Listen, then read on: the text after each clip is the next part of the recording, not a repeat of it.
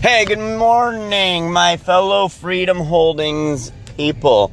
Hey, this is Mark Stevenson. We are going to talk business. We are going to talk goal setting. We are going to talk um, affirmations.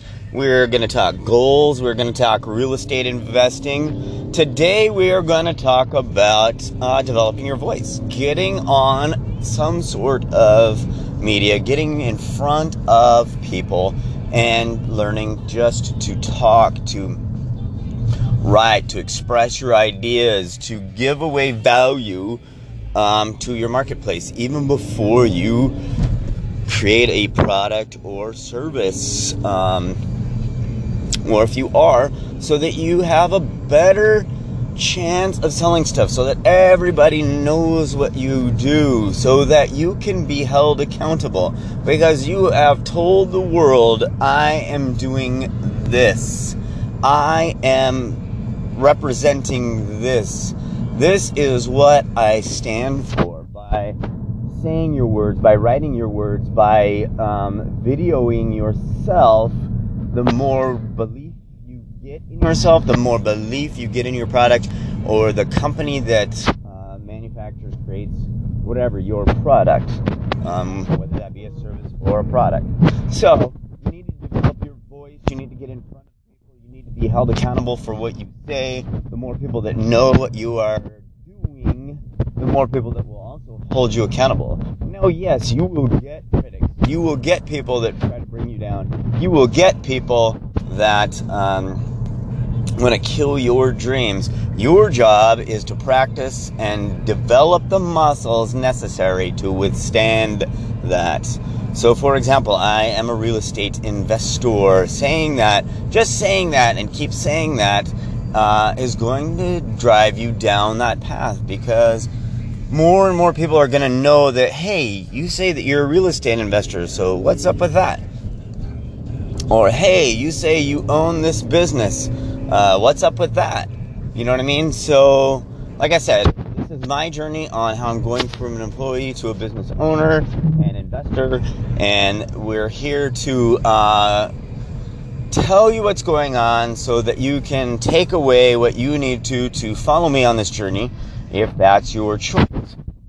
Um, I, it is my opinion that people who own their own businesses, who start developing the knowledge in that, pay much less in taxes. So, one of the reasons that we're doing all this is so that we pay less in taxes.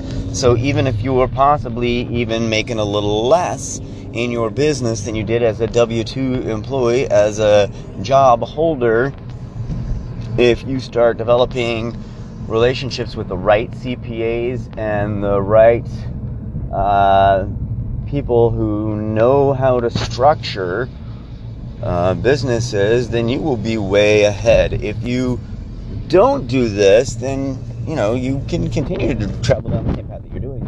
But the wealthiest people have businesses. They only pay very little on their um, their income because they know how to categorize income so that they don't pay taxes, so that they are only reporting uh, the minimal amount of ordinary income that they can. They get their money in other ways. They pay their bills first with their business so that they are having much less taxes to pay because it's on a smaller amount because without business they can expend a lot more than the individual can. So anyway, these are some of my ideas about business and um, investing today. Get out there, exercise your voice, practice your voice, practice your writing, write down your ideas, post those somewhere so that more than just you see them, so that you can be held accountable. Also, here's another great thing get an accountability partner. Um, you know, and find out how well that person is going to work for you. Let's say that you use your spouse or a good friend, they may not hold you accountable to the same level that you need to be held accountable to in order to progress down your road. So you need to find that person that you can hold them accountable, you got to reciprocate. You know, this whole life, in my opinion, is about reciprocation. How you make it a win-win situation for everyone involved. Anybody that you um, touch, you need to keep your word. You need to make their life better. If you're going to take on private money partners, if you're going to take on investors, keep your word. Make sure that you can keep your word. Sure that you are, let's say that you're a real estate investor and you're investing in a fix and flip and you need gap funding and you promise somebody 10% on their money, you pay them 10% on your money. You figure out how to make that work.